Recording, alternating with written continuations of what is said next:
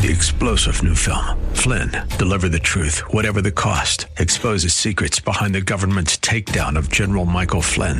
Flynn knew what the intel world had been up to. He ordered the first audit of the use of contractors. This set off alarm bells. He told the truth. He was the most dangerous person for Donald Trump to hire. They had to get rid of Flynn.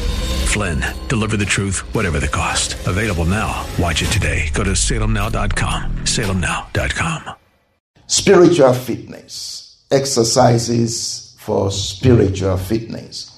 What do you need to be spiritually fit? What do you need to be spiritually strong? The first thing you need is to be spiritually alive. It's those who are spiritually alive that can be spiritually strong or fit. If you are not spiritually alive, forget about being spiritually strong. Because it's those who are born again, who are alive, that can be spiritually strong.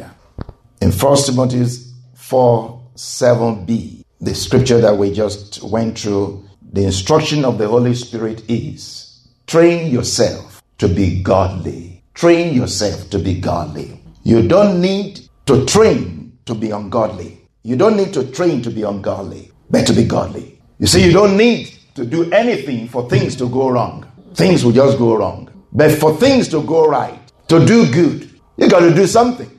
How do you train yourself to be godly? How do you train yourself to be spiritual? How do you train yourself to be spiritually fit or to be strong? There are three major exercises or sacrifices that Jesus taught his disciples. In Matthew chapter 6, Jesus Christ said, When you give, when you pray, when you fast. Those are the three major spiritual sacrifices or exercises that we need to engage with to be strong. Giving, praying, fasting. Why do I need to be spiritually strong? Why do you need to be spiritually strong? Why do you need to be strong? If I ask you, why do you need to be physically strong? I'm sure you will tell me. From Ephesians 6 10 to 13, we can see the main, the main reasons why we need to be spiritually fit. You know, for physical fitness, some people, especially young people, want it so that they can look good, so that they can show off their muscles. But spiritual fitness looks at things differently. So in Ephesians 6 10 to 13, we learn some reasons why we need to be spiritually fit. The first one is so that you can stand against the satanic schemes or strategies or temptations. You need to be spiritually strong because the battle is spiritual. The battle is not physical, the battle is spiritual. So you need to be spiritually strong. If it's a physical wrestling, if it's a physical fight, then yeah, now go and train in the gym, the physical gym. Then you can be physically fit and to fight. But this one is spiritual fitness. So you go, you need a, a spiritual gym. It's a gym, a spiritual gym. So you need to be spiritually strong because the battle is spiritual. Your battle is spiritual. Another reason you need to be spiritually strong is that it's not good enough to just be able to stand against satanic schemes. You, you are, we are also, you are also commanded to destroy the works of the devil. So, not just to resist the devil or not just to stand against the devil, but to destroy the works of the devil, to overcome. Amen. You also need to be spiritually strong so that you can walk in obedience to God. Can walk in obedience to God. Jesus at Gethsemane prayed for the strength to go through the cross. Sometimes in your life, you have to pray for strength to just obey Him. God asks you to forgive somebody and the person has hurt you so much, and you can't just in your own mind think of forgiving that person, but you know that God has commanded you to forgive. So what do you do? You cry to God and say, Lord, help me. Lord, help me. Give me the grace. Lord, help me. Give me the grace. You cry to God, you pray that the Lord will make you strong to obey Him. Amen. Another reason you need to be strong, to be spiritually strong, is that you can endure hardship or persecution or affliction or rejection, or opposition, so that you don't get discouraged. When you are spiritually strong, spiritually.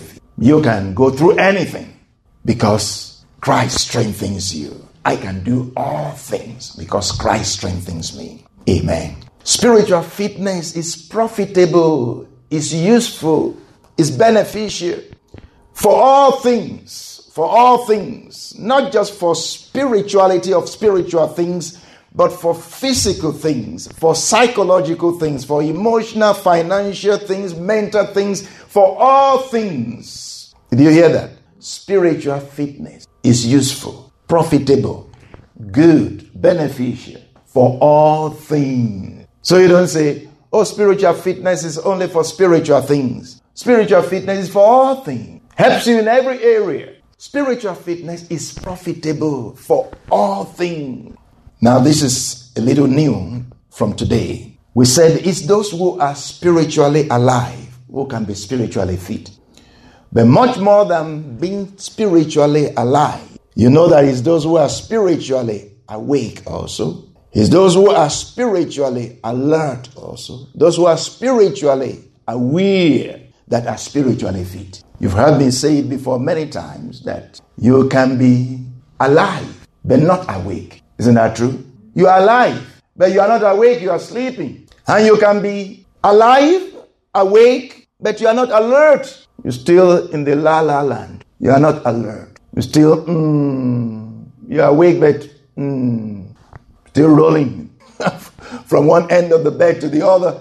Mm? But much more than that. You can be alive, awake, alert, but you are still not aware. It's those who are alive, who are awake, who are alert, and who are aware that are strong. Remember the words of Apostle Paul. It says, Be sober, be what? Vigilant. Why? Because your adversary, the devil, like a roaring lion, walks about looking for someone to devour. So he said, Be alert. To do what? to resist him steadfastly in the faith. Say, resist him steadfastly in the faith. Now, you are awake, but you are not aware, so you don't see what the devil is doing. So, are you going to resist him? No.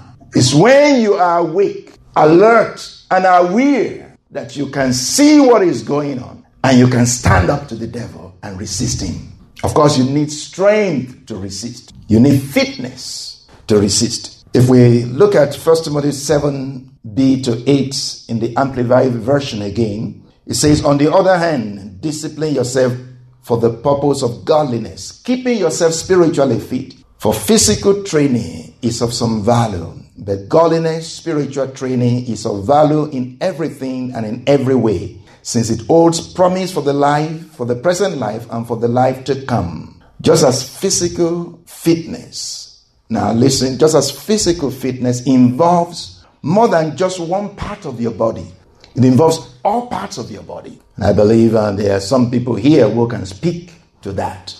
Say, oh, I'm spiritual, I'm physically fit. And it's just your hands that are physically fit. You know?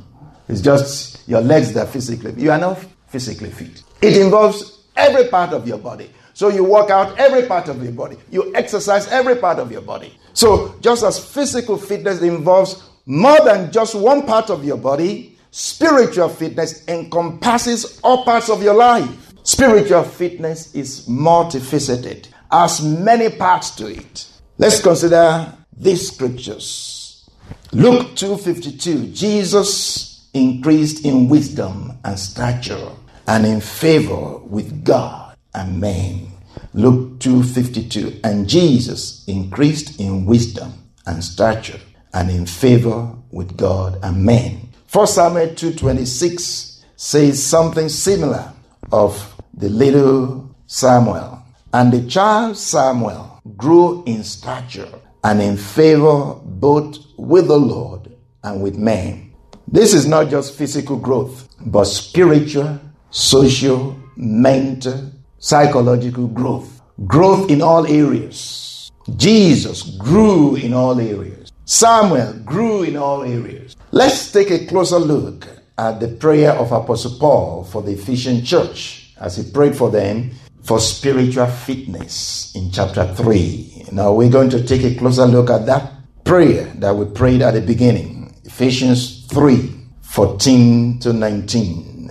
We're going to take a closer look at that prayer. And by the way, you, you, you will not see Paul praying for the saints, praying for the Christians, and praying, oh, that you may be rich, that you may buy uh, something, that you may have money to do this or that, or, you know. He prayed for their spiritual well being, knowing that if they are spiritually well, if they are spiritually healthy, all other things will fall in place. Mm. For us, what do we pray for? Most people pray for things, they pray for things. Pray for this, pray for that, pray for this, pray for that, pray for this, pray for that. How many pray for, Lord, that I may do your will? Lord, let your love, Christ's love, increase in my heart. Lord, help me to love my neighbor better. Help me to love that person more. That difficult person. Help me to love them more. How many people do that? How many people will even fast? You know, will go on fasting for spiritual fitness. I just want to know God. I just want to be strong in the Lord. And I'm fasting today. I'm seeking the face of God. Why are you praying? I'm just seeking the face of God. For what? You want to get married? No? You want a job? No. I just want to know God better. It's like, hmm, yeah, yeah, you can pray for that. You can fast for that. It's okay to do that. In fact, that is what spiritual fitness is. Because if you are spiritually fit, everything else will fall in place. So Paul will pray for spiritual fitness, spiritual strength for the Christians. So in Ephesians 3 14 to 19, for this reason I bow my knees to the Father of our Lord Jesus Christ, from whom the whole family in heaven and earth is named, that he will grant you, according to the riches of his glory, to be strengthened with might through his spirit in the inner man that Christ may dwell in your hearts through faith, that you, being rooted and grounded in love, may be able to comprehend with all these things what is the width and length and depth and height, to know the love of Christ, which passes knowledge, that you may be filled with all the fullness of God. Three star general Michael J. Flynn, head of the Pentagon Intelligence Agency, knew all the government's dirty secrets. He was one of the most respected generals in the military. Flynn knew what the intel world had been up to, he understood its funding. He ordered the first audit of the use of contractors. This set off alarm bells. The explosive new documentary, Flynn, Deliver the Truth, Whatever the Cost, and covers the facts behind this scandal. Flynn told the truth. He was the most dangerous person for Donald Trump to hire. I find out the worst enemy that I'm going to face in my life is right here in America. They took my assessment and they wanted me to change it. And I was like, I'm not changing it. They had to get rid of Flynn. With in depth interviews, archival footage, and never before seen personal records of the man behind the headlines. I just felt like I was drowning. Flynn, deliver the truth, whatever the cost. Available now. Watch it today. Go to salemnow.com. Salemnow.com.